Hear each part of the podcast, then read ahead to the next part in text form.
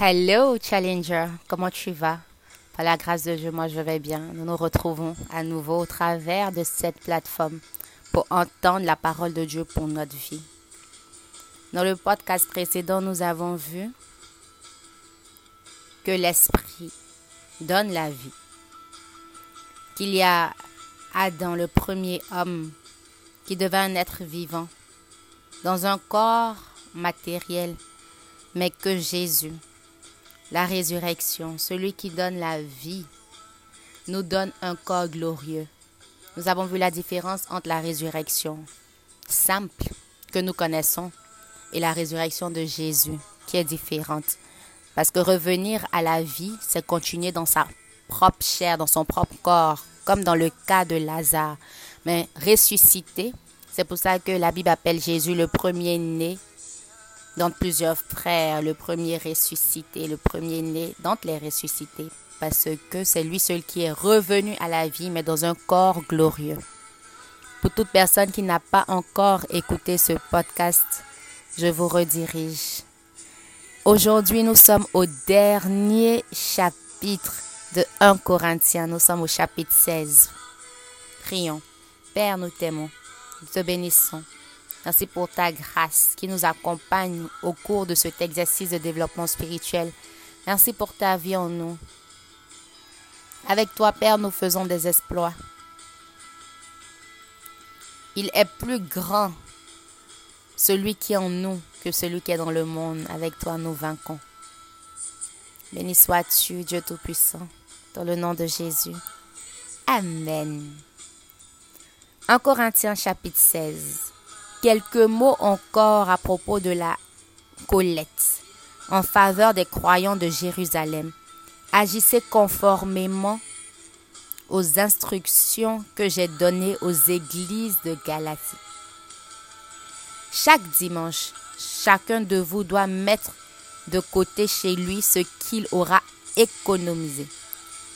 J'ai souligné dans ma Bible cette partie du chapitre 2 qui dit chaque dimanche, Challenger, chaque dimanche, chacun de vous doit mettre de côté chez lui ce qu'il aura économisé. Qu'est-ce que tu mets de côté?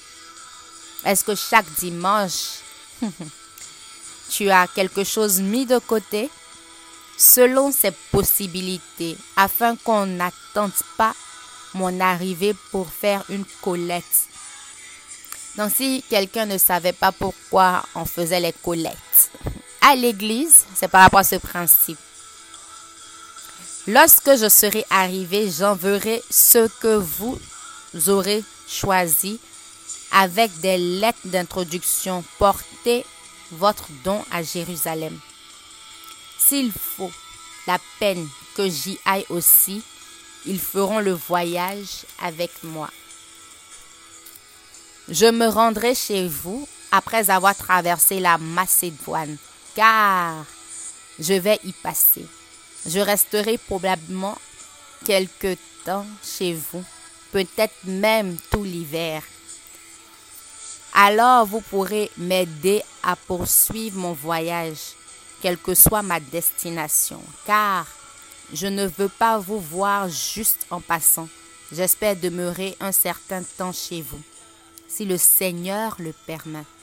Cependant, je compte rester à Éphèse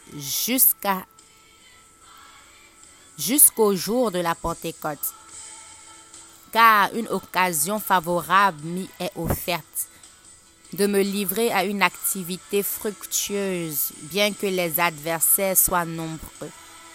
Te livres-tu à une activité fructueuse, Challenger? Au cours de ce Bible Challenge, nous avons vu que Paul, malgré son rang et son autorité spirituelle, travaillait de ses propres mains.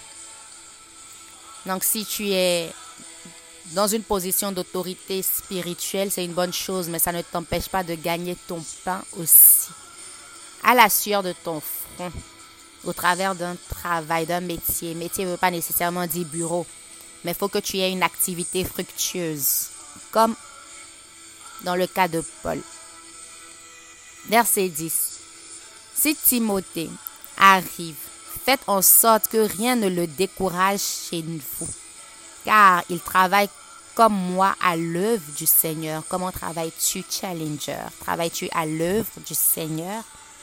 Que personne ne le méprise. Aidez-le plutôt à poursuivre son voyage en paix, pour qu'il puisse revenir auprès de moi, car je l'attends avec les frères. Qu'est-ce que nous pouvons apprendre dans cette partie?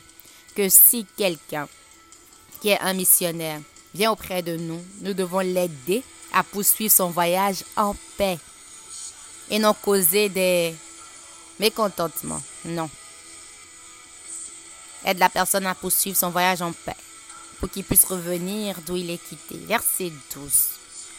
Quant à notre frère Apollos, je l'ai souvent encouragé à se rendre chez vous avec les autres frères, mais il ne désire pas du tout le faire maintenant. Cependant, il ira quand il en aura l'occasion. Le verset suivant dit, « Veillez, demeurez ferme dans la foi. » Challenger, veillez et demeurez ferme dans la foi. Soyez courageux, soyez forts, agissez en tout avec amour. J'ai souligné dans ma Bible, agissez en tout avec amour. L'apôtre Paul nous recommande de veiller, de demeurer ferme dans la foi. Ma question est, où demeures-tu ferme? Demeures-tu ferme dans la foi? Soyez courageux, soyez forts. Pourquoi? Parce que ce n'est pas tout le temps facile. Mais soyez courageux, soyez forts. Agissez en tout avec amour. Agis-tu avec amour en tout? Challenger. Verset 15.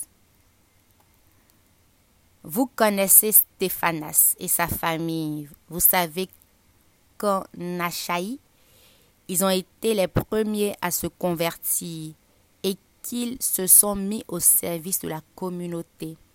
À quel service te mets-tu? Là est ma question pour toi. Est-ce que tu sers ta communauté? Je vous le demande donc, frères. Laissez-vous diriger par de telles personnes et par tous ceux qui travaillent activement avec eux. Pourquoi? Parce que si tu ne te laisses pas diriger par quelqu'un qui travaille activement, tu seras désactive. Je suis heureux de la venue de Stéphanas, Fortunatus et Achaïcus. Ils m'ont donné ce qui me manquait du fait de votre absence et ils m'ont réconforté comme ils l'ont fait pour vous-même. Sachons apprécier de tels hommes.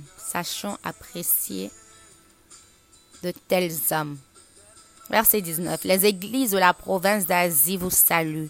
Aquilas et Priscille, avec l'église qui se réunit chez eux, vous envoient leurs cordiales salutations dans la communion du Seigneur.